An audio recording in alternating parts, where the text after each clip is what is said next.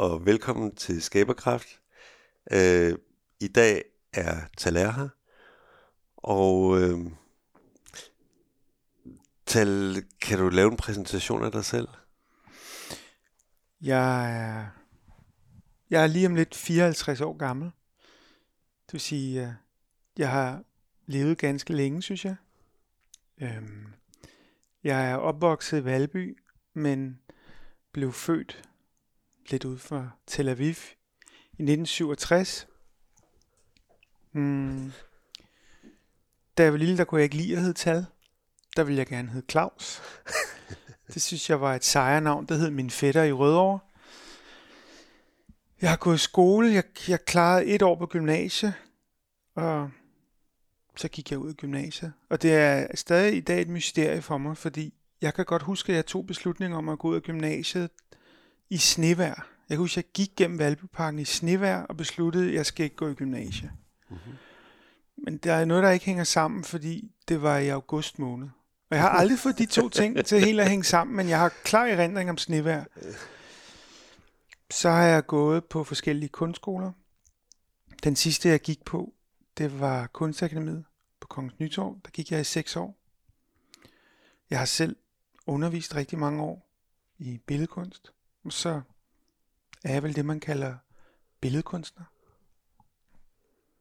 Og ikke kun billede, men så er du også lavet skulptur. Jeg har lavet skulpturer. Jeg har lavet en masse tegninger, collager, malerier. det kan man for eksempel klippe ud, ikke? Jo, det kan man godt. Godt. Hvis man vil. Mm. det er okay at huske. ja. Hvad hedder det? Jeg spurgte dig, om du havde lyst til at være med til det her øh, program. Så sagde du, okay, men jeg vil ikke vide nogen spørgsmål inden. Hvor jeg råbte, ej hvor sjovt, sådan har jeg det også. Jeg vil helst heller ikke vide, hvad det, er, det skal handle om inden. Og så sagde jeg det til dig, og så sagde du, nej, nej, nej, nej du skal vide det. for det er dig, der skal styre det. Øh, men det synes jeg, og det er enormt svært for mig. Fordi jeg plejer normalt, når, når øh, psykomette øh, er her, så plejer jeg ligesom at sige, du tager dig af styringen, fordi jeg kan ikke finde ud af det. Øh, men nu er det mig, der skal styre det, og det synes jeg er helt vildt svært. Så Tal, du må godt hjælpe mig. Jeg hjælper. Hvad hedder det? Der var en ting, som jeg var rigtig sådan overordnet for det her, den her samtale, som jeg tænkte på, og det var, jeg har talt rigtig, rigtig mange gange og meget om det, at øh, det er meget populært, sådan innovation og nyskabelse, men meget inden for forretning og så videre. Og jeg vil enormt gerne høre dig fortælle lidt om, hvordan bliver et billede til? Hvordan, hvor, hvor starter det henne? Er det sådan, at du ved, hvad det er, du gerne vil lave, inden du laver det? Eller udvikler det sig undervejs? Eller hvor er ideen til billedet? Øh, så jeg tænkte enten, om, om, om du bare vil fyre løs, eller også så ligesom gå, gå, gå baglæns eller forlæns i processen. Hvor startede det her billede, eller øh, hvordan, hvordan tænker du?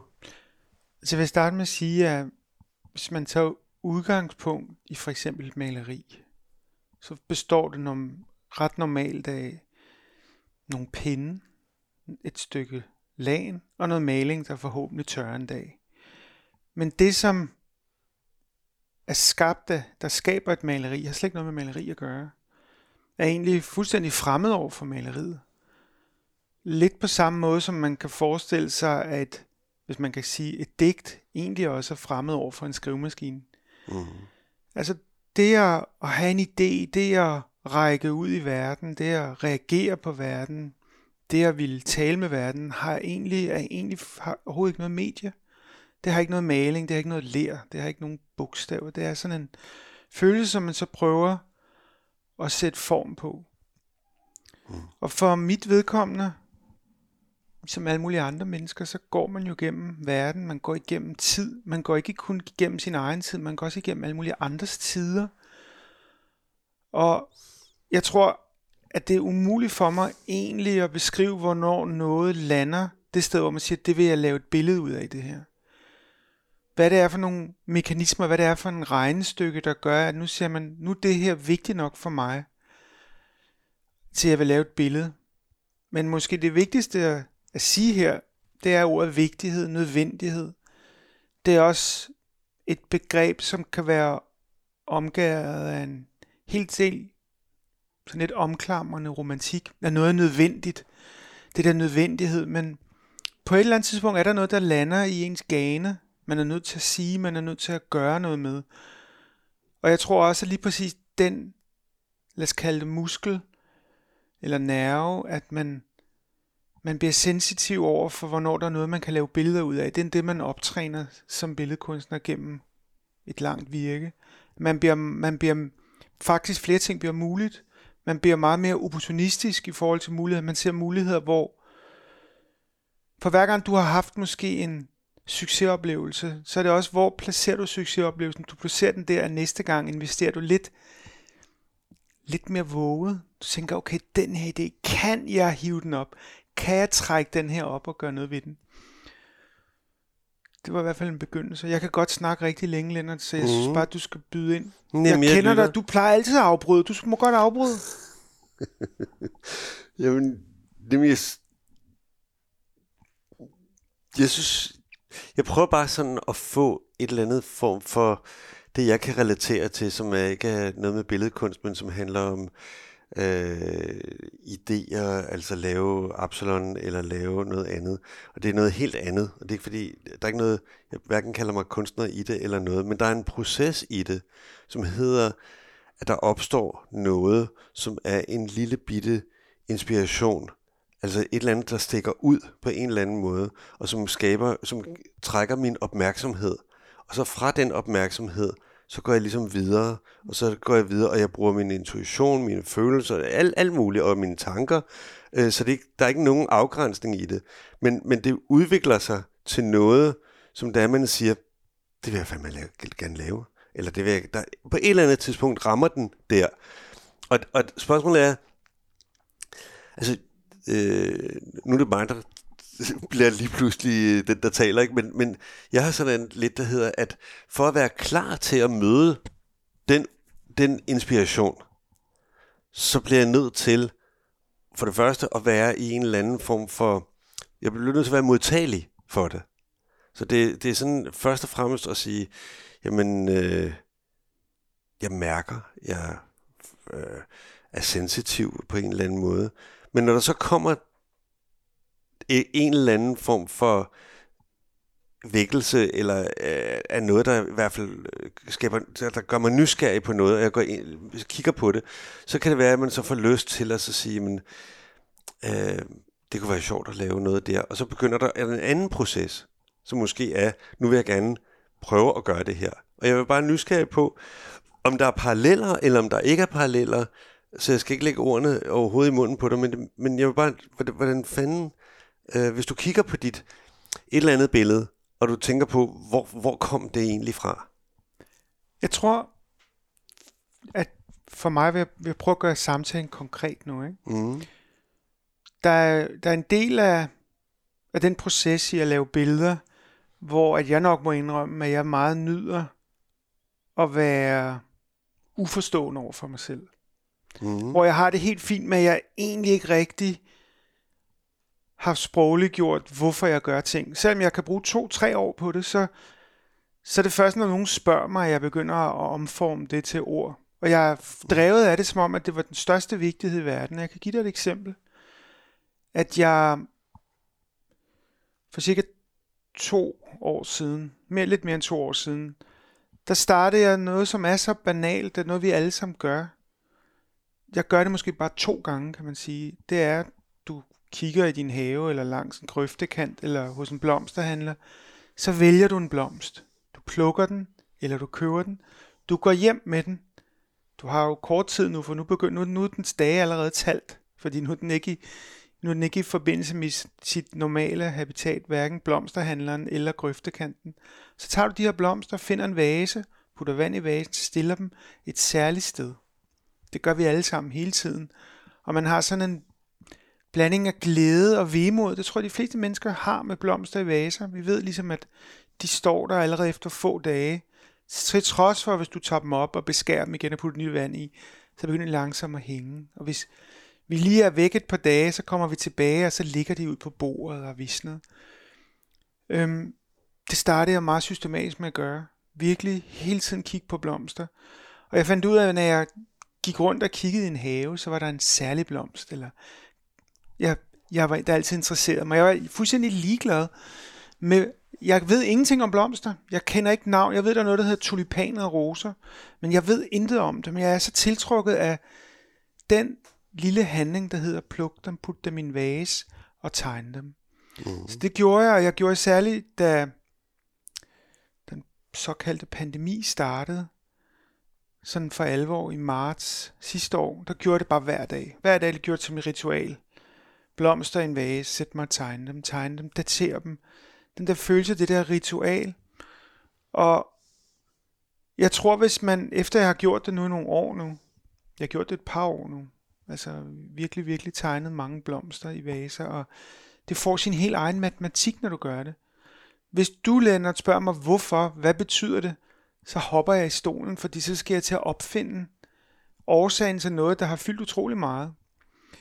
Og det vil sige, men hvis man vender det om og siger, hvis jeg først skulle sætte mig ned og skrive ligesom en dansk stil i skolen om, hvorfor jeg vil gøre det her, hvad det er, det betyder, så tror jeg, at det vil gøre mig utrolig langsom, og jeg tror, jeg vil ikke stole på mig selv længere.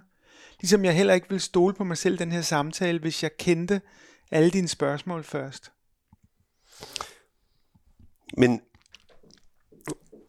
øhm, altså for det første, så spørger jeg dig ikke om at gå fremad. Jeg spørger dig om at reflektere. Altså det vil sige at se tilbage. Så jeg kan godt forstå, at, det er, at du, du, det er ikke sådan, at du artikulerer det for dig selv, inden det er, at du gør det. Du gør det, fordi det er, at det er øh, en, hvad kan man kalde det, en drift eller en, en ubevidst øh, handling, men der ligesom er noget.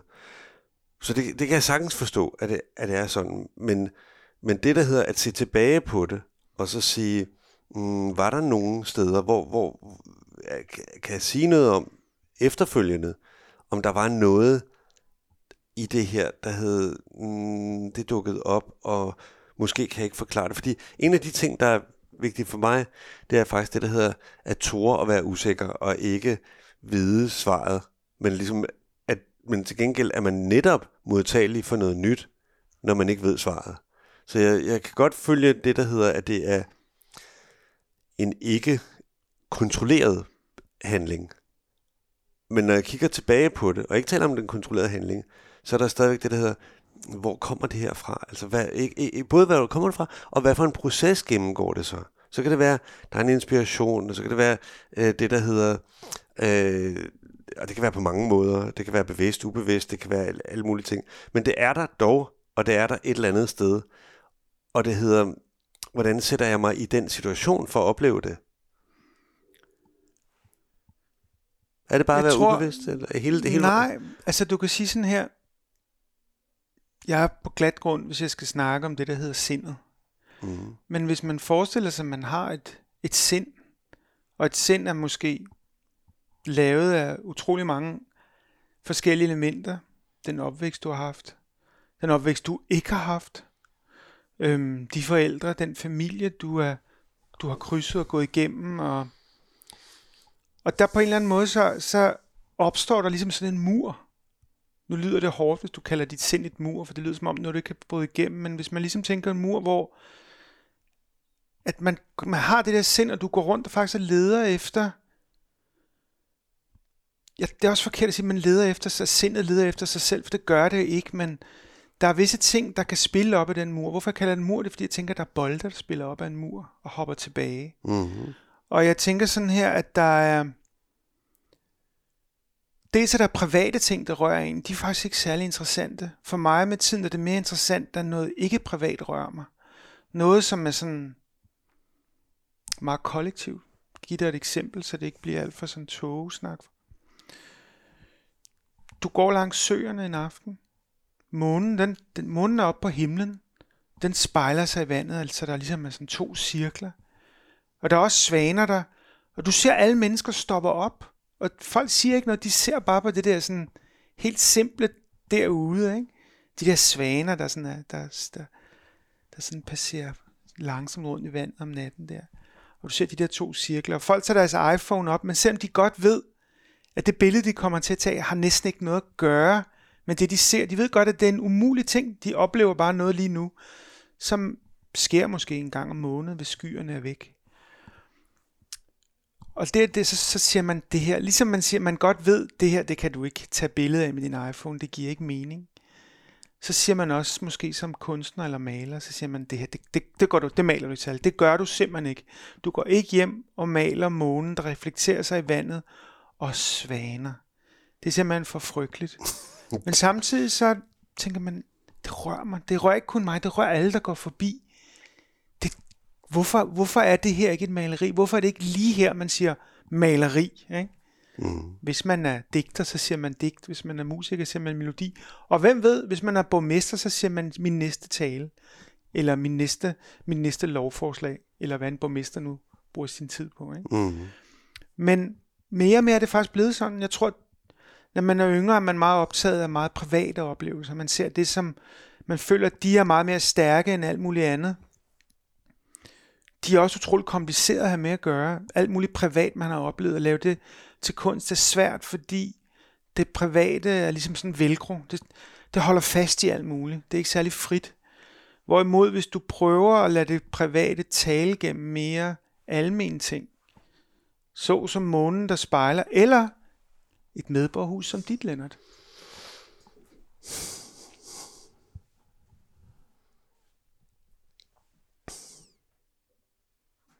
Jeg tror ikke, det er... Tror du, det er noget med alder at gøre?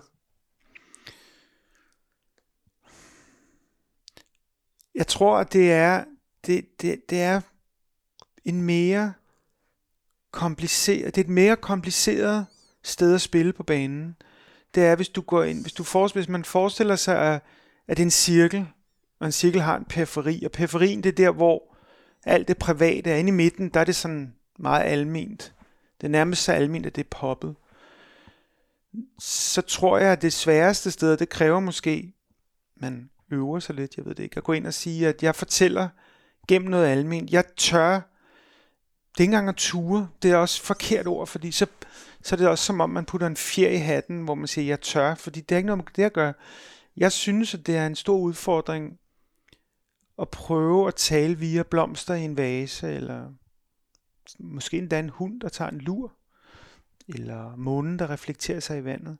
Det er inde i midten af den her cirkel, hvor periferien, det er alt det private stof, det er alt det, hvor det, det nærmest ikke, det, det er på kanten af kunst, det er, du søger meget mere personligt, det, det er meget mere tæt på, at man vil være helt særlig, når man udtaler sig, og gå ind i midten og sige blomster på et bord. Der er måske også en du ned under blomsten. Altså det, det er frygteligt, og det er også helt fantastisk at prøve at tale via det. Eller endnu bedre, det her billede. Og det, det er også det er perfekt, vi sidder her over for hinanden. Vi kan se hinanden, men det er kun vores stemmer, der kommer til at, og eksistere bagefter. Nu skal jeg fortælle dig en god idé at male. En fugl, der sidder i et bur. Net for tyk til at være i bur. Altså det, det er næsten ikke, det kan ikke blive mere lavt travne. Og dermed også helt fantastisk og muligt at sige måske noget, der er vedkommende. Noget, der har dybde. Men formen er, er simpel. Det ligger langt fra, hvordan jeg tænker. Jeg er nærmest lige modsat. Jeg er meget mere det, der hedder at bevidst om min subjektive oplevelse. Altså, hvor det er, at, at øh, altså jeg, jeg er meget inspireret af noget, Martin Buber skrev øh, i Jeg Du-bog, en bog, der hedder Jeg Du, hvor det er, at han taler om at se et træ, og så siger han, du kan se et træ på forskellige måder. Du kan se dets former, dets farver, dets overflade eller noget lignende. Du kan også, det er en måde at se det på, du kan også se det på en anden måde, der hedder, at du kan se træet, eller forstå træet, at det har en historie, det levende, det vokser, det har en historie, sådan. Og så kommer han ligesom frem til at sige, du kan se det på begge de to måder, men du kan også se det, tilføre det, der hedder, hvad er relationen mellem dig og træet?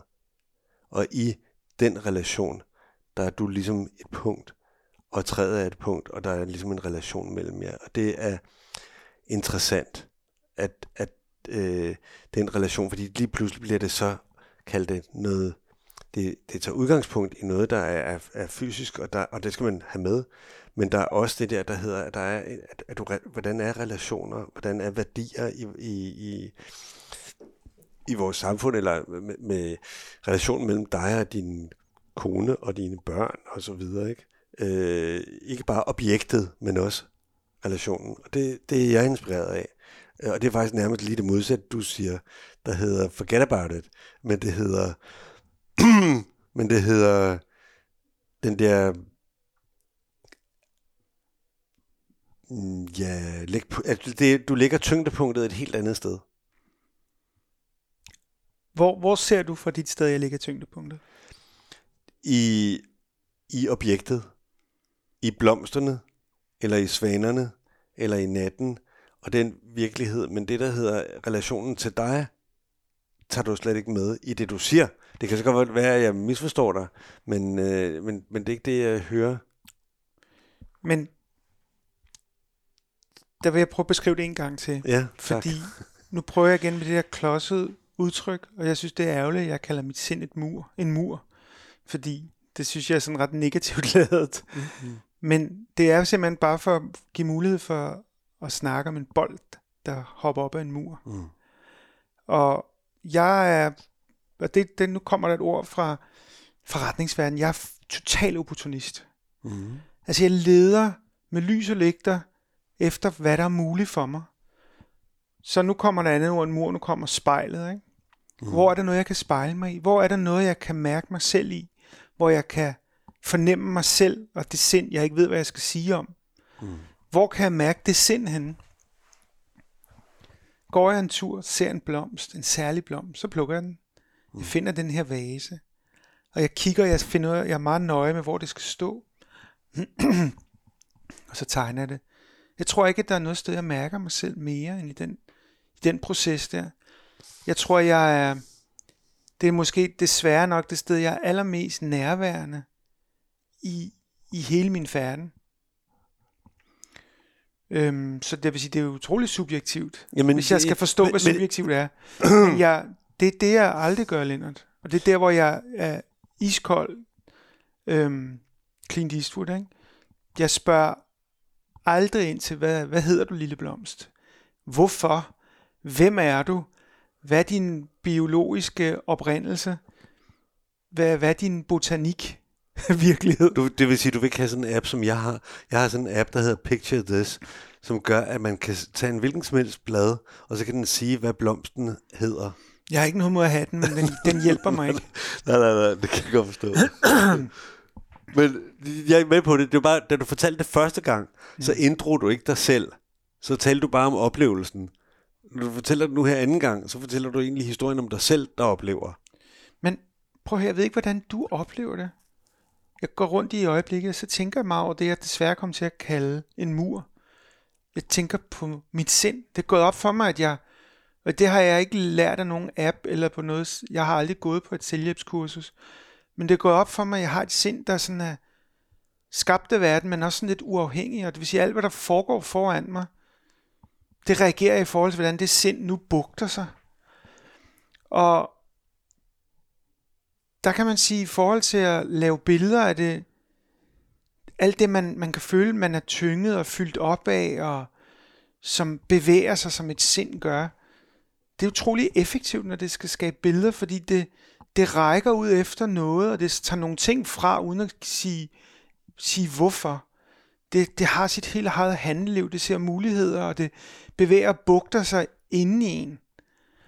Og jeg har nok altid trimmet det her sind i forhold til at lave billeder. Jeg har trimmet det mindre i forhold til at skulle relationer til andre mennesker. Ikke? Men jeg har trimmet det altid i forhold til at, at, at finde ud af at lave billeder. Og når jeg snakker billeder, så er det i, over et bredt felt. Det er både skulptur og tegninger mm. og hele, hele æsken. Ikke? Men vil du beskrive dig selv som værende, at du har godt styr på, hvordan du laver det, eller hvordan du, har du godt styr på, på det? Eller er du meget, jeg ved ikke om ordet er rigtigt at sige, usikker øh, på det, og så finder du ud af det? Er det ligesom en metode, som du har fundet, som passer godt til dig, og som virker, og du kan bruge den igen og igen? Eller hvor meget skal du starte forfra hver gang? Eller hvad for noget skal du starte forfra med, og hvad skal du ikke starte forfra med? I det øjeblik, du går i gang med at male blomster i en vase, så starter du med, starter jeg med at sige, det kan jeg ikke. Mm. Det kan ikke lade sig gøre det her. Og jeg græmmer mig over, at jeg overhovedet har tænkt tanken. Mm. Og det er sådan en ret motiverende tanke, fordi den der form for modstand har vist sig for mig at være produktiv. Ligesom intimidering kan også være produktiv. Er der mm. noget, man sådan, det kan jeg ikke det her. Mm. Fordi så kommer du på tæerne, og du begynder at lede efter veje til det, du mener, du ikke kan. Fordi i sidste ende er der ikke særlig meget forskel på noget, du siger, du kan, og noget, du siger, du ikke kan. Mm. Og så er du på tæerne, og så begynder du at, at lede efter, du tager de redskaber, du har med dig for sidst, det alt andet vil være åndssvagt, men du finder også ud af, at nogle af de redskaber bliver du nødt til at lægge fra dig, du skal finde andre ting frem. Så opfinder du redskaber. Det, som er min måde, har indtil videre været min måde at arbejde på, det er, når jeg så begynder at finde redskaber og siger, okay, nu begynder jeg at kunne det, så har jeg sådan en ting, men jeg gerne vil stabilisere det, så jeg kan det. Mm-hmm. Så jeg fortsætter en stykke tid indtil, så opstår der gerne en ny følelse, efter du har stabiliseret det, så nu kan jeg gøre det, nu kan jeg, nu kan jeg, nu kan jeg godt fuldføre det her.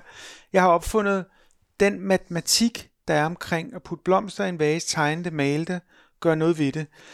Så begynder der at ske noget, så, så opstår der sådan en slags, uh, at du har styr på det. Mm-hmm. Det der så begynder at ske, når du har styr på ting, det er, at så begynder du at ville forfine det. Og det kan godt, det kan godt svare lidt til en uh, fugl, der begynder at sidde og pusse sin fjer, og sidde og nyde sig selv. Du kan også kalde det, at du sejler ind i sådan en form for ornamentik, at du detaljerer det, du gør det mere og mere forfinet. Og det er et utroligt attraktivt sted for en kunstner, men også et, ret, øh, et sted, du bør være ret kritisk omkring. Og når jeg siger kritisk, så er det ikke som en ideologi, men det er faktisk ser det ud som om, du bliver mere og mere god der, men rent faktisk bliver du måske faktisk lidt dårligere. Det, det er bare først når du ser på en lang bane. Fordi i det øjeblik, du forfiner, så er der også noget, der røver ud med badevandet. Mm. Måske den hånd, der strakte sig ud for det der sådan sind og sagde, det er det her, der er vigtigt den begynder langsomt at lægge sig ned på dit lår, og en anden hånd tager over, hvor du bare sidder og væver flotte billeder. Mm. Til gengæld der, så skal man også vide, der, der skal du også have optrænet en vis evne til at sige, det betyder ikke, at jeg stopper nu, fordi jeg kan se, nu sejler jeg ind i ornamentik og forfinelse. Du skal bare være opmærksom der, og du skal udfordre. Du skal sige, okay, der var noget, der lykkedes der. Put det på den rigtige konto, put på den konto, hvor du så søger vi- videre ud over det. Du du retter den i, at du, er, du retter måske det, der, da du var yngre, hed din aggression mod dig selv. For du bliver også vred på dig selv, og du bliver sådan, ej, find ud af at lægge den det rigtige sted. Det kan også investeres.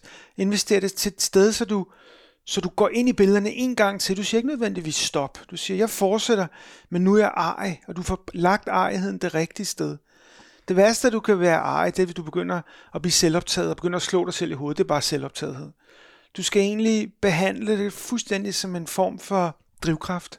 Mm-hmm. Og det vil så søge ind igen, og pludselig opdager du, at du kan gå ind i det, som jeg kaldte før, og det er virkelig en vigtig ting for mig at snakke, den matematik, du opfinder. Fordi selv når du laver kunst, så opfinder du metoder og måder, matematiske ting for dig selv. Jeg elsker at kalde det matematik, fordi jeg kan ikke matematik. Det er bare sådan et flot ord, fordi det er en metode, du udvikler. Så går du med den der ejhed tilbage til matematikken, og så vælter du din ligning. Men, men øh, du må lige forklare det med matematik lidt mere. Du må lige forklare mig, hvad det er, fordi jeg, jeg, jeg skal lige forstå, hvad det er. Matematikken, det er noget med at tælle. Det kan, hvis du snakker om blomster i en vase, mm. så tæller du bordet. Du tæller der, hvor bordet møder vasen. Du tæller vasen. Mm. Du tæller de blomster, antal af blomster. Du tænker, okay, blomsterne er nede i vasen så er der en baggrund bag vasen. Du har nogle forskellige ting. Du siger, det er de her ting, jeg tæller. Det er de her ting, fordi sagen er, kigger du et hvor som helst sted hen i verden, hvis ikke bare, ja faktisk hvor som helst, så er der alt for mange detaljer. Der er alt for meget. Så du er nødt til at skære igennem og sige, hvad er det, vi taler om her? Hvad er vigtige elementer? Det er en form for matematik, når du mm, siger, ja. jeg tæller mig igennem det her. Mhm. Pludselig finder du også ud af, at en blomst knækker jo.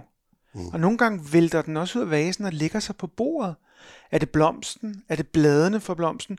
Der er nye elementer. Du mærker også dig selv, du, men vi mærker os røvirriterende os selv hver dag. Vi mærker alt det der, vi omgivet af, alt det vi ser og hører. Så kigger du tilbage på blomsten, så siger du, okay, jeg ved, jeg kan bare blive ved med, at jeg kan lave den mere og mere flot krummelue på den her blomst. Nej, jeg mærker også noget andet i dag. Jeg prøver at bøje det ind i det her regnestykke. Jeg bøjer mit humør. Jeg bøjer avisen. Jeg bøjer radioudsendelsen. Jeg bøjer, jeg bøjer mine dumme venner, mine søde venner ind i blomsterne. Mm. Jeg lægger blomsten ud over vasen. Hov, der er noget, der ikke er rigtigt mere. Blomsten har ikke rigtig, den har ikke nogen øhm, stilk længere. Mm. Men beskuerne med mig, de siger, jeg kan godt forstå dig. Jeg kan godt forstå, ikke alle blomsterhoveder behøver en stilk. Det er okay tal. Og så er du så har du reinvesteret din succes et sted, hvor billedet bliver absurd. Men, men det taler, og folk tager det. Når jeg siger, at folk tager det, så betyder det, at folk er med dig. Det kan jeg jo ikke vide, men det føler jeg. Jeg tænker, det, det skal de nok gå med. De skal nok gå med dig her. Jeg er ikke interesseret i, at folk kigger på et billede og, og siger, det er bare farver. Jeg vil gerne have, at folk tænker, at vi snakker om noget konkret, men vi går ud af det med noget meget abstrakt. Noget vi ikke rigtig ved, hvad helt vi har med at gøre. Noget, der rører os. Noget, der så gammeldags rører os. Mm. Fik jeg svare? Ja, så... Prøv at lade som om, jeg ikke vil svare, Lennart. Kom så. Jamen, der var tusind ting, jeg tænkte på sådan paralleller, du ved. der, var, der var så mange, jeg klipper dem bare. Men, øh, jamen der er for eksempel, jeg ved ikke, om det er rigtigt, så, men er, er det også, at betragteren, eller den, der ser billedet, egentlig er en del af, af, af det at lave billedet, der hedder, at de reagerer på det, eller det skal have en betydning for dem. Altså, hvor meget, hvor meget er det, er det ligesom dit eget billede, der hedder det for mig, eller er det det, der hedder, nej, jeg laver også et billede til dig. Og i det, at jeg laver det til dig, vil jeg gerne have, at at du oplever, eller at du ser noget, som jeg gerne vil vise? Eller hvordan, er det plader det, jeg siger? Nej, det er, en, det er en meget speciel ting, fordi det er jo klart, det at lave et billede af en, en ting, du gør selv. Hmm. Men jeg gør det ikke for mig selv. Og endnu måske mere vigtigt at sige, det er, mit udgangspunkt behøver ikke være det, du sidder og ser bagefter. Faktisk, når jeg kigger på billedet bagefter, så, op, så når jeg er færdig med et billede, så tænker jeg faktisk, at dig og mig, vi er sådan ret demokratisk omkring at kigge på det billede. Jeg synes ikke, at jeg sidder med nogle hemmelige kort på hånden. Du skal gætte, når du skal kigge på det, jeg har lavet. Mm. Vi ser på det sammen. Mm. Faktisk vil jeg sige, jeg vil gøre det så forfærdeligt, jeg vil sige, det svarer lidt til, du ved, gå en tur i skoven der er vi også sådan rimelig, vi kan have forskellige viden om skoven, men oplevelsen af den, der er vi sådan ret lige. Og det er også derfor, når jeg har lavet et maleri, så har jeg ikke sådan, at jeg har patent på, hvad det billede handler om. Ja. Det må være, det er noget, man, man sætter ud blandt folk, og folk må bruge det billede til, hvad de kan. Jeg gør, det, jeg gør det så tydeligt, jeg kan. Jeg har ikke sat blomsterne ned i en støvle. Jeg har sat det ned i en vase, som de, og jeg har ikke sat det ned i en meget, meget særlig vase. Jeg har sat det ned i en vase, som kan eksistere hos de fleste mennesker. Og jeg, jeg tænker selv, at, at de ting, jeg laver, er noget folk, det er sådan nogle små ramser, små, ligesom en trille, en lille melodi, du kan sidde sådan og tykke på, og du kan sådan, der, der skal ikke være for mange ting i det, der skal være fem, der kan være tre, fem, syv, hvis der kommer mere end syv ting i, så bliver det for meget. Det skal være sådan, det skal være sådan en lille, du kan også kalde det en lille gåde, men en gåde har altid et meget konkret udfald, så det er mere en lille trille, du kan sidde med. Du kan sidde og opleve, du kan sidde og blive tavs af den, du kan også starte en dialog med, med det billede, men det er vigtigt at sige, at jeg sidder ikke som sådan en dukkemester bagved og har lagt snedige ting ind. Mm-hmm. Jeg har lagt alt, hvad jeg ejer, ind i det, at lave de billeder. Jeg har gjort det så godt jeg kunne, og derefter så tilhører det ikke mig mere. Det, jeg tilhører, jeg har heller ikke patent på den debat, det skal, det skal, ud, det skal føre tilbage efter. Mens du laver det, tænker du på, på hvad der sker bagefter, eller tænker du bare på dig og billedet? Jeg tænker på at løse det. Og løse det? Jeg tænker kun på at løse det. Jeg er sat i gang. Jeg er derinde. Jeg, det vil sige, jeg tænker ikke længere på mening, indhold. Øh, øh, jeg, jeg tænker ikke Nej. på den, men jeg tænker at løse det. Gør du det bagefter, der tænker du? Ja, hvis, hvis nogen spørger mig om det, og jeg tænker, at jeg er pinlig over at sige, at jeg ikke rigtig ved det, så finder jeg på nogle svar, eller jeg sidder og tænker over, hvad det er, det handler om. altså, det er ikke bare sådan helt at være arrogant og sige, at jeg bare opfinder nogle... Nogle gange opfinder du ting, fordi du ikke rigtig ved, hvad du skal sige. Men det lykkedes da også mig nogle gange at tænke lidt over det, men jeg har aldrig syntes, at jeg har, jeg har tænkt noget, der var sådan mere interessant end det, du kunne tænke om det. Jeg, jeg vil sige, der er en, som jeg startede med at sige, det der fører mig til at lave et billede, har intet med maling og pensler. Det har intet med noget af det at gøre. Det er, det er også det sted, du ikke kan putte folk, du, du kan have meget svært ved at undervise på en kunstskole, i det, der rækker ud efter verden, det, der gør dig nysgerrig, sulten, ej, det, det, der gør, at du vil lave kunst, er meget, meget svært at undervise i, og det skal være svært at undervise i. Det vil også være skræmmende, hvis du kunne have en skole, der kunne undervise dig i det. Men i det øjeblik, jeg har sagt, at jeg vil lave et billede, så er det for mig virkelig en form for meget sofistikeret matematik. Mm. Det er bare, at jeg skal løse det, og jeg, jeg ved, hvordan jeg løste det sidste, og jeg ved, jeg gider ikke løse det her på samme måde. Jeg, jeg vil udfordre det på en ny måde. Jeg vil, jeg vil, jeg vil have, at arbejdsprocessen skal være så snu, at den også lister mig væk. Den smider mig væk. Den siger, nej, den, den, den, du, skal, du skal udvikle en arbejdsproces, som også faktisk går imod dig. Mm. Og det, det er alt sammen ingen det, jeg kalder den matematik, du bruger et langt liv på at udvikle. Og som kunstner altid har udviklet. Og som det konstant vælter og bygger op igen. Laver nye parenteser, nye slags kvadratroder og brøker henover. Ikke? Mm. Synes du, at de ting, vi taler om, synes du, det er noget, som der, der for dig er det at lave billeder, eller er det noget, som der er, der laver dit liv? Altså, det kan godt være, det er et øh, mærkeligt spørgsmål, men altså, det er bare for at ligesom sige, at det, er det her noget, der ligesom er begrænset til en måde, en teknik eller en, en et eller andet tilgang til det at lave billeder, eller er det større eller bredere end det, der hedder, har det også noget at gøre med dit øh, mm, andre ting? Altså, for at være helt ærlig, ved jeg ikke, hvornår det ene starter, og det andet stopper. Og jeg synes, at jeg har jeg synes, jeg har oplevet, at der har været måder, jeg har måder og matematik, jeg har grebet kunst an på, som jeg så bagefter i bagspejl kan se, at det, det, det glæder også ind i det, man kalder alt muligt andet liv. Jeg kan huske, at Per Kirby engang sagde, jeg har da oplevet, at jeg stod og malede et lyn, og så slog der et lyn ned i haven. Altså, hvilket er sådan en ret sjov måde at sige det på. Men det er måske noget, der handler om, hvornår starter det ene, og hvornår stopper det andet. Ikke? Mm. Hvad kommer først? Hvad kommer efter? Jeg ved det ikke. Du ved, hvordan det også er nogle dage, er man også i tvivl om, hvor man har et kort, meget privat sekund, man ofte glemmer, hvor man spørger sig selv, er det her en drøm lige nu? Eller sover jeg lige nu, eller er jeg faktisk vågen? Ikke? Og jeg tror, at vi af gode grunde har nogle ret klare afgrænsninger, hvornår vi, hvornår vi sover, og hvornår vi er vågne. Men, og man kan sige, når det tipper for os, og når det tipper alvorligt for os, så er vi ikke klar over, om det er drøm eller virkelighed.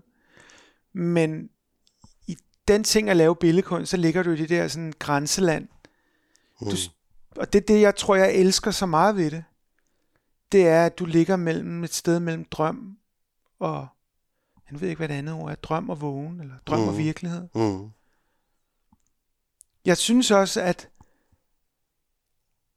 det er noget, jeg, jeg kan huske, jeg tænkte en gang. Det er jo mærkeligt at komme i tanker om en sætning, man har sagt en gang. Det er sådan noget underligt noget. Men jeg kan huske, at jeg tænkte, at det at, at lave et billede skal være lidt ligesom at drømme. Du beslutter heller ikke, hvad du skal drømme, Lennart, vel? Mm. Det kommer til dig, og nogle gange kommer der også drømme til dig, du tænker, det har jeg ikke lyst til at drømme. De fleste af os har haft drømme, der var ualmindeligt intimiderende, fordi hjernen laver bare det, den vil. På den måde, så kan, synes jeg også, og jeg ved godt, det er forfærdeligt, romantisk, det er måske alt muligt, det er under alt mulig kritik, men jeg, mig bare, kan godt lide, at det at lave kunst nærmer sig det, der er drømme. At det kommer fra et lag, hvor at det var nu det engang, du skulle, ikke? Mm. Og så må du løse det. Altså, det er sjovt. Jeg har... Øh, jeg taler nogle gange forretning, og nogle gange så bruger jeg et eksempel på, hvis jeg var maler. Ja. hvilket jeg bestemt ikke er. Mm. Og, og, og øh, det jeg påstår, og, og så kan du sige til mig, at det vil gerne have, at du siger, om det er rigtigt eller forkert, men er, jeg siger, at hvis en maler tænker på, om billedet er godt eller dårligt, mens da han maler det, så trækker han sig ud af billedet og ud af processen. Så maleren skal holde sin mund, indtil det er, at han har malet billedet færdigt. Så kan han reflektere over billedet, men han kan ikke gøre det, mens da han maler, fordi der er han i en anden proces, der hedder at, at, at male billedet. Ja og nej. Okay, fortæl. Fordi, ja, fordi at hvis du, hvis du er alt for kritisk, mens du laver det, så vælter du omkuld i den kritik. Mm. Nej, du har selv sagt det før i dag i samtalen. Du snakkede om usikkerhed. Følelsen af usikkerhed, følelsen af, at jeg kommer til at fejle det her, det kommer ikke til at gå godt. Jeg får skæld ud. Ikke? Mm. Den tynger dig, men den kan faktisk, du kan faktisk med tiden lære at bruge den produktivt. Du kan, du kan, du kan bruge den til i processen at være på det, jeg kalder for at være på tæerne. Så det er ja og nej. Mm. Jeg tror ikke, at du skal tage selvkritik ud af processen. Du skal bare finde ud af at placere den det rigtige sted.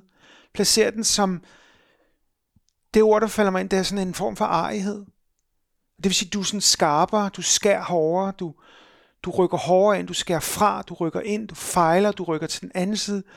Du ved, at det, der er et slutresultat. Du ved, at du laver fejl. Jeg ved, når jeg går i gang, Lennart, jeg ved, at jeg laver fejl. Jeg har accepteret, at jeg laver faktisk det første, jeg går ind.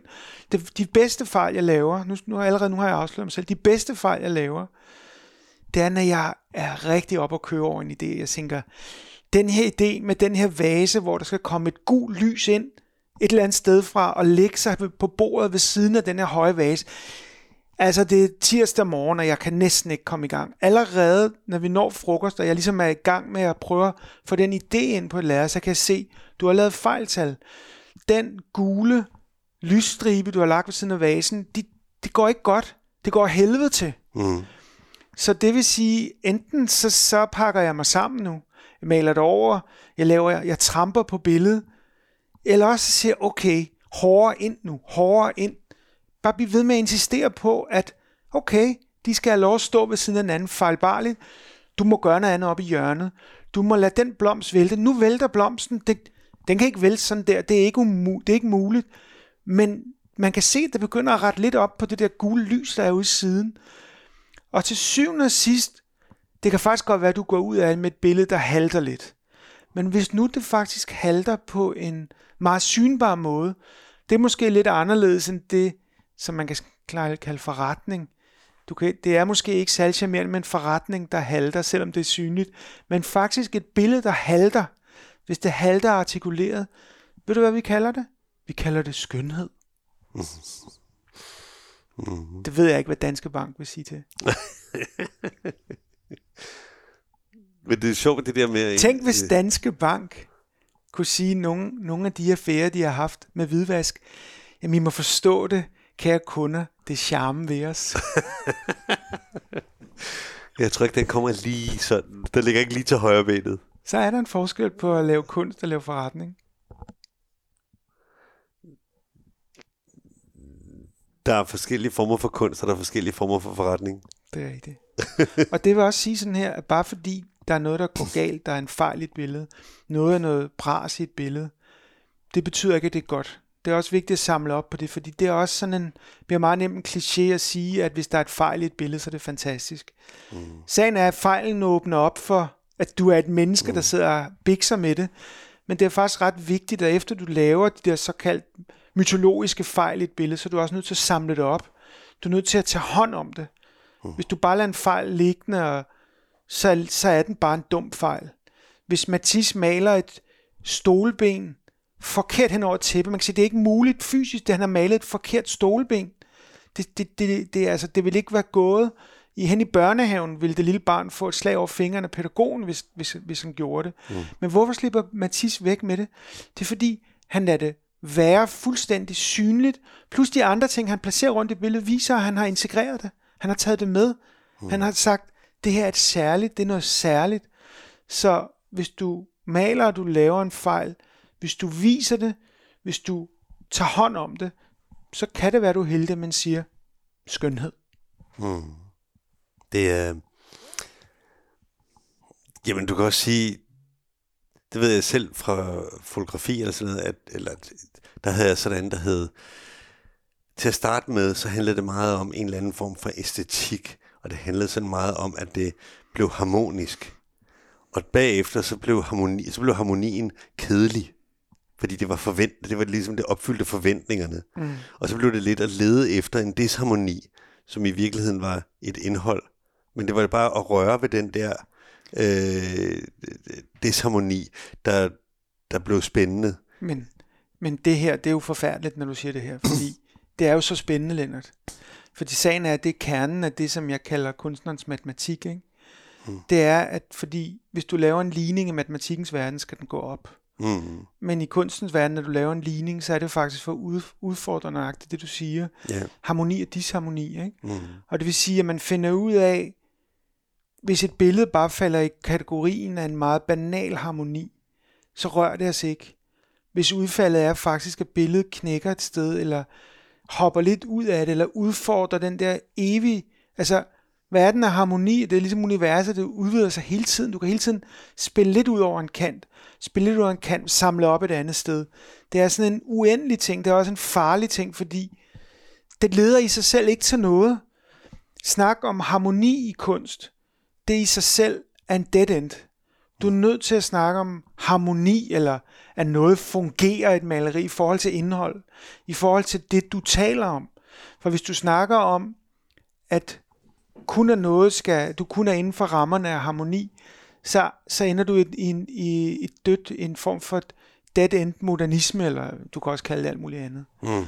Så det er sådan en underlig ting, og det, og jeg vil, nu bliver jeg nødt til at snakke lidt, det er din egen skyld, fordi du sagde det der. Mm det er, at der er to ting, der ikke har en skid med hinanden at gøre. Du har det, der hedder kunst, hvor det er med di- harmoni, disharmoni, farver, lys og skygge og balancer. Og så har du noget andet, noget der hedder indhold. De to ting har intet med hinanden at gøre. Mm. De blander lige så dårligt som vand og olie. De vil ikke. Vi ved godt, at vand og olie, eller de ting, hvis du pisker dem på den rigtige måde, hvis du har den rigtige temperatur, så er der et kort øjeblik, hvor de mødes, og de laver noget fantastisk sammen. Det er måske det, der er at lave kunst det er, at du blander to ting, der ikke har noget med hinanden at gøre. Mm. Når du går ind i unge kunstners atelier og snakker med dem, de siger, jeg har problemer. For det er altid det, det handler om at være kunstner, det er, at du har nogle problemer. Mm. Og det er sjovt, allerede når du siger, som, at du har et problem, så siger du også, jeg kan ikke løse det. Og du aner ikke, at i de to ord, du siger, jeg har et problem, jeg kan ikke løse det, så har du løsningerne. Du har selv opfundet dit problemfjold. Så find ud af, dit problem med løsningen klæber. Altså løsning og problem klæber til hinanden. Ikke? Mm. Men det er ofte det, du sidder med, det er, at du sidder med noget, der ikke passer sammen. Du sidder med din æske med blyanter, og du sidder med verden, du kigger på, og du tiltrækkes af, og du optaget af, at du kan ikke få de to ting til at hænge sammen. Mm. Den bro mellem de to ting er det, du bruger et langt liv på.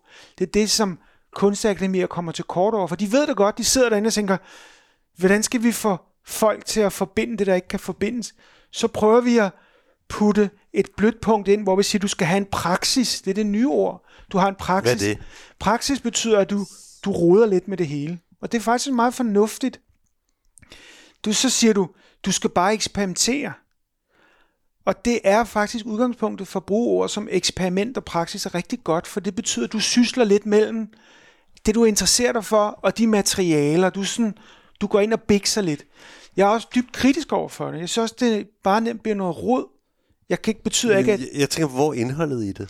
Jamen, når du bruger ord som, at du har en praksis, så betyder det, at du undersøger. Ja. Du undersøger okay. et særligt emne, et tema, Det kan være alt muligt, der optager dig. Og så har du også de der æsker med blyant, modellervoks, eller du har en filmrulle, eller hvad du nu har. Så skal du få det, det ligesom til at mixe, ikke? Mm. Men jeg tror meget mere, at man skal gå meget mere simpelt til værks og sige, nu har jeg noget, jeg gerne vil sige. Jeg ved ikke, hvordan. Jeg rejser mig op. Så prøver jeg at sige det. Det går, det går ikke godt. Du desuden savler jeg. Og desuden væltede jeg også kaffen ud over bordet. Måske var der et ord, der, der var rigtigt. Det prøver jeg en gang til, det ord. Jeg prøver sgu igen.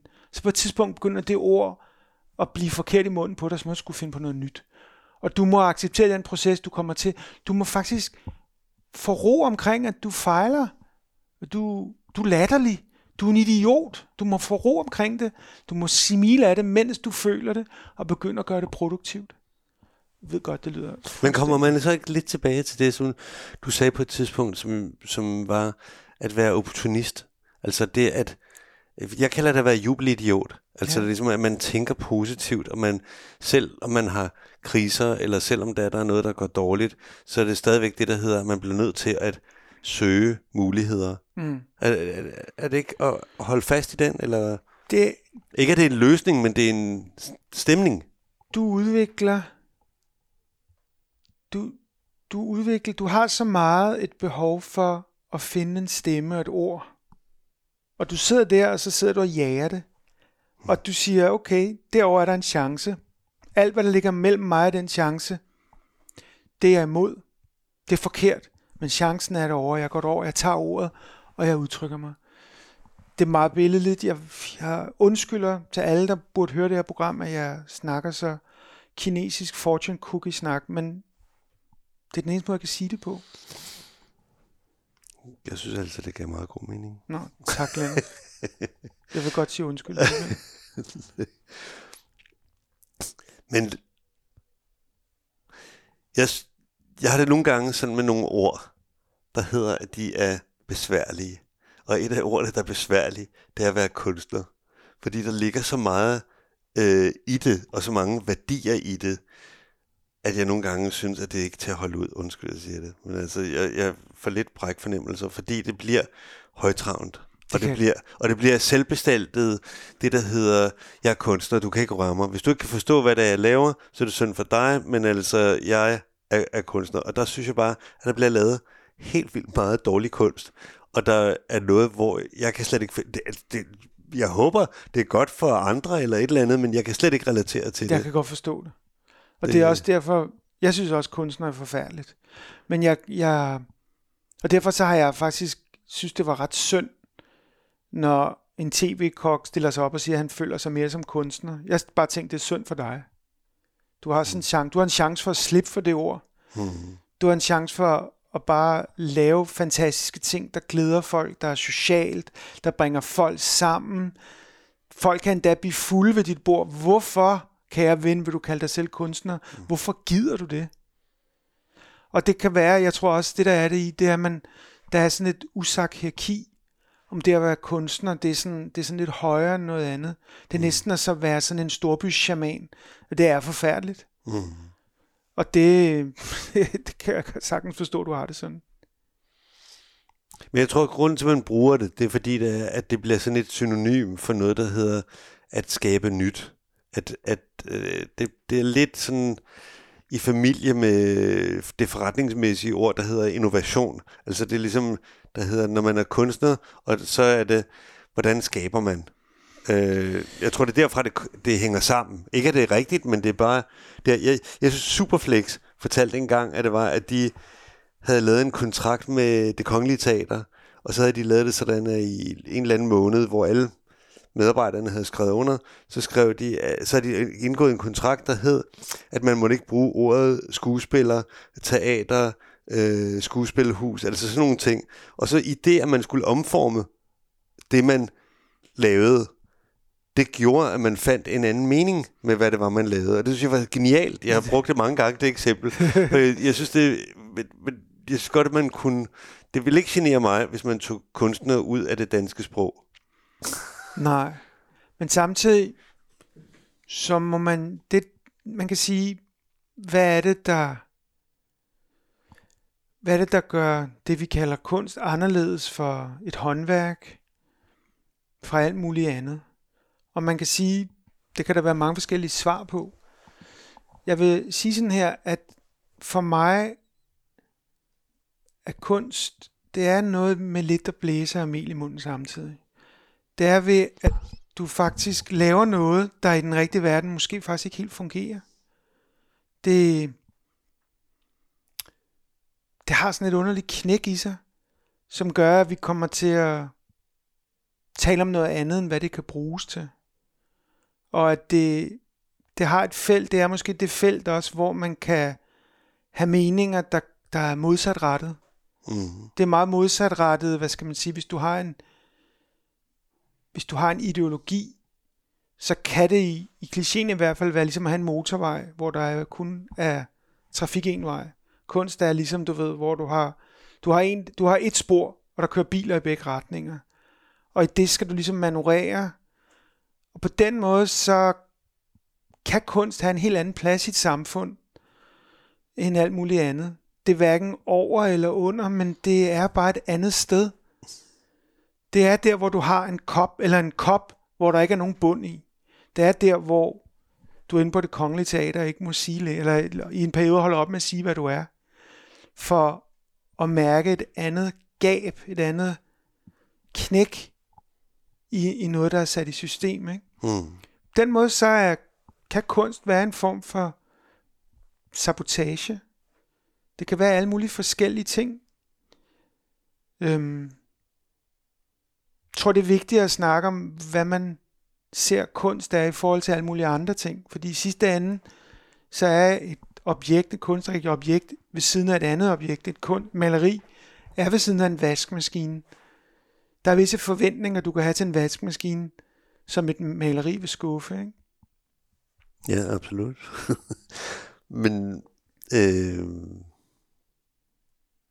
men det er jo også det, som man,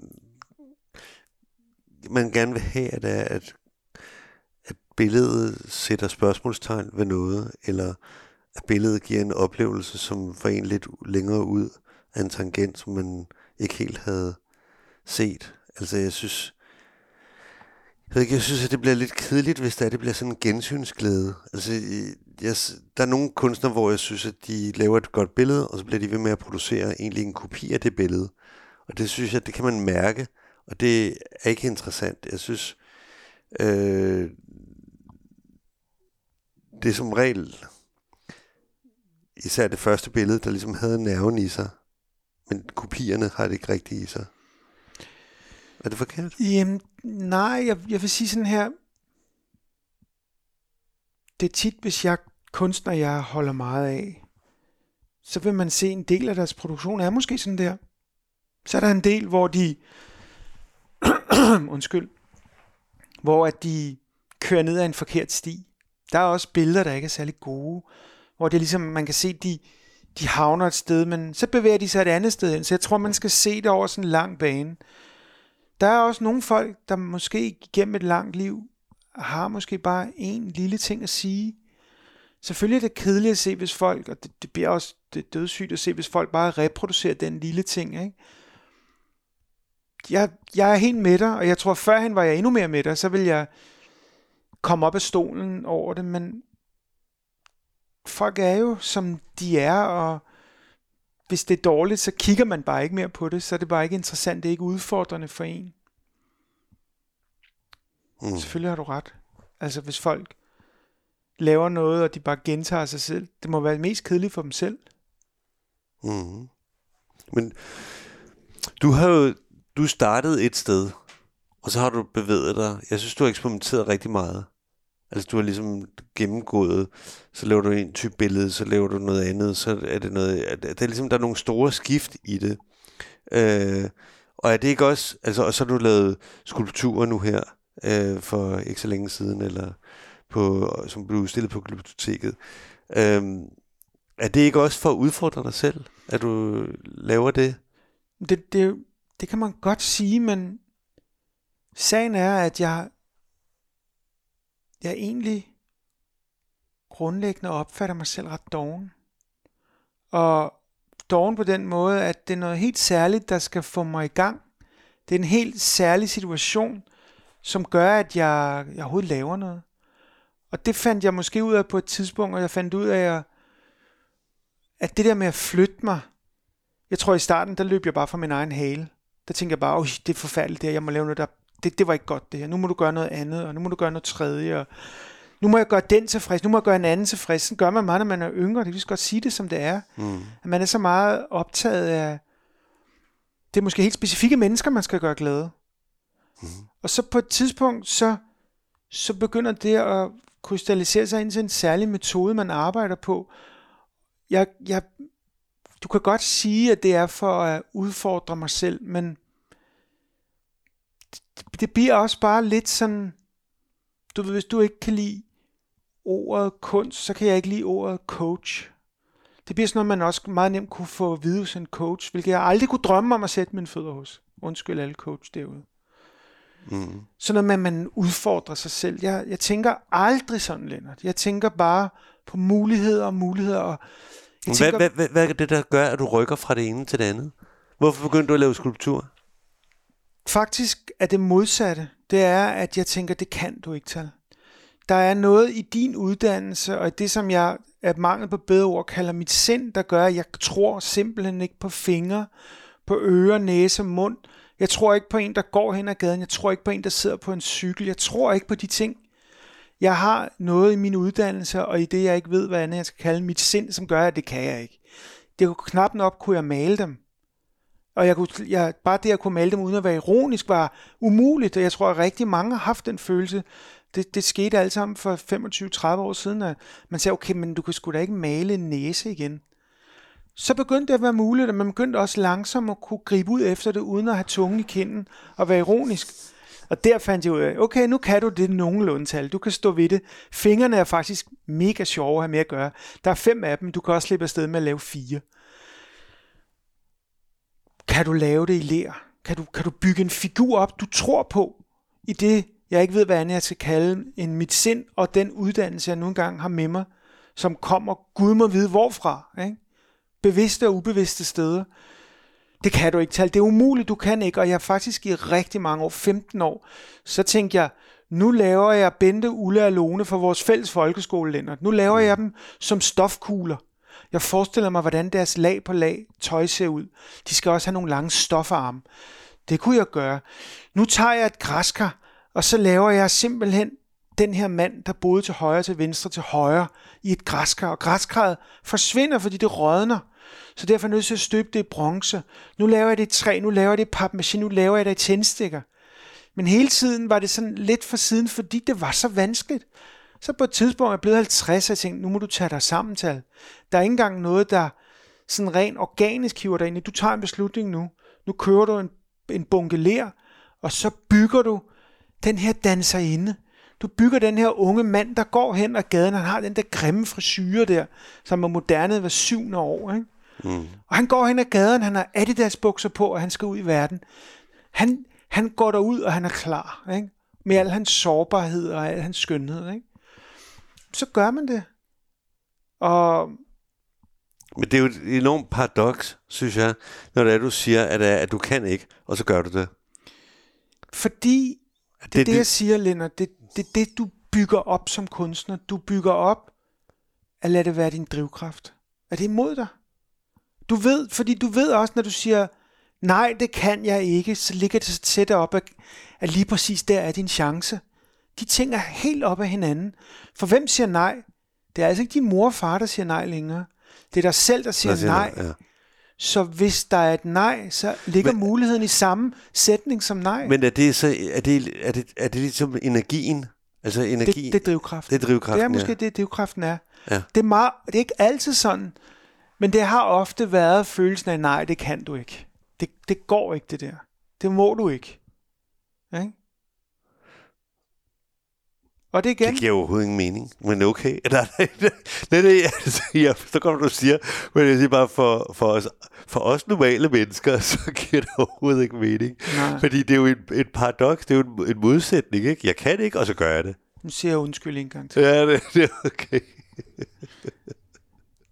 Det er også noget råd, det hele, Lennart. Det er noget, jeg kom til at tænke på. Jeg tror, jeg lå, og jeg tror ikke, jeg sov, da jeg tænkte det. Men det er også for dårligt. Du ved, vi, både du og jeg, alle der sidder og lytter med, er jo født ud af en mor, ikke? Mm. Så kommer du ud i verden og går rundt der med hud oven på knogler og gør, hvad du gør igennem et langt liv. Så når det liv er slut, ville det ikke være rimeligt, at den krop skulle tilbage op i mor? Hvorfor kan mor ikke tage dig tilbage? Du kom fra hende, så skal du bare forsvinde ud i det blå. Det er jo, at det er for os alle sammen uforståeligt. Det kan ikke være rigtigt. Så hvis du synes, det jeg siger uforståeligt, så forklar, hvorfor man ikke som knogler og ben kan komme tilbage til sin mor, når man er færdig. Det må du tale med din psykolog om. det tør jeg ikke. Nej, men altså, det kunne man jo godt, men man kunne også godt blive det, der hedder, hvad hedder det, fra jord, eller hvad hedder det, du bliver til støv. Hvad er det? Hvad er det? Jeg kan ikke huske, hvad præsten siger. Et eller andet med, at man er kommet af et eller andet, og man bliver til et eller andet. Jeg synes meget med, at det skulle være ligesom flasker med sådan et returprincip. Ja, noget. Hvad går du ellers tænker på? Mm. Ja, det er sjovt, du spørger, fordi jeg virkelig tænker meget over det, som jeg ikke ved, hvad jeg skal sige noget om. Det med, at man har et sind. At man finder ud af, at man hver dag står op, og så og sind består selvfølgelig af det, vi kan kalde følelser. Mm. Jeg kan sådan ligesom mærke det som sådan en, noget, der sejler uafhængigt rundt inde i mig. Jeg ved ved Gud ikke, hvordan andre mennesker har det. Men det, det går jeg rundt og tænker på i øjeblikket. Jeg tænker mm. også på alt muligt andet. I går, så gjorde jeg en, en drastisk handling. Jeg havde gået og kigget i supermarkedet. I flere måneder, der var der et græskar, et virkelig stort græskar. Det startede med at have andre græskar omkring sig. Ingen havde bidt an på det her græskar. Stod på øverste hylde. Tænker jeg i går, nu slæver jeg det hjem, fordi i dag er det min svigermors fødselsdag. Ja. Så slæbte jeg det hjem i går aftes. Det var ualmindeligt stort græskar. Tog en kniv, stak det ind i. Jeg kunne ikke få kniven ud. Okay. Så tog jeg en til, jeg prøvede den der brødkniv og save igennem. Jeg kunne ikke save igennem det græskar. Til så hoppede jeg på det, for at få alle de knive ud, jeg havde stukket i. Og indeni var det flotteste græskar, der var ligget der på hylden, og som sådan bag stirrede på folk i Irma. det tænker jeg på. Jeg tænker på det græskar, og så tænker jeg på, hvad betyder det at have et sind, ikke? Hvad, hvad er det? Og så siger nogle folk et eller andet til dig, og så bliver man rasende på dem, eller man bliver lykkelig over det, de siger, men så tænker man også, at man også har et sind, som er sådan lidt underligt futtog, der futter rundt men, bliver, bliver du ikke draget sådan hen imod noget, du ikke forstår? Altså, var, men, Lena, altså eller undersøger? Efter, efter den her lange samtale, spørger du mig om det? Ja, det gør jeg, fordi det, det kommer tilbage til det. Det kommer tilbage til det. Altså jeg vil sige, jeg tror næsten ud af ni skridt, jeg gør i min hverdag. Ud af, lad os sige, 10 skridt, så ni skridt handler om ting, jeg overhovedet ikke ved noget om, og som jeg griber ud efter ting. Jeg siger ting uden at tænke mig om. Jeg handler uden at tænke mig om. Jeg, jeg siger, ni skridt ud af mine 10 skridt er ude af kontrol. Selvom jeg lever et meget almindeligt liv. Ja. Og jeg kan også nogle gange sige desværre. Jeg kan også sige undskyld en gang til i radioen. Nej, det skal For de ni skridt. Okay. Det må du gøre, hvis du har lyst, ellers skal du lade være. Behøver ikke. Så, skal vi sige det det? Mm, tak. Jeg siger også tak. Ha' det godt. Hej. hej. hej.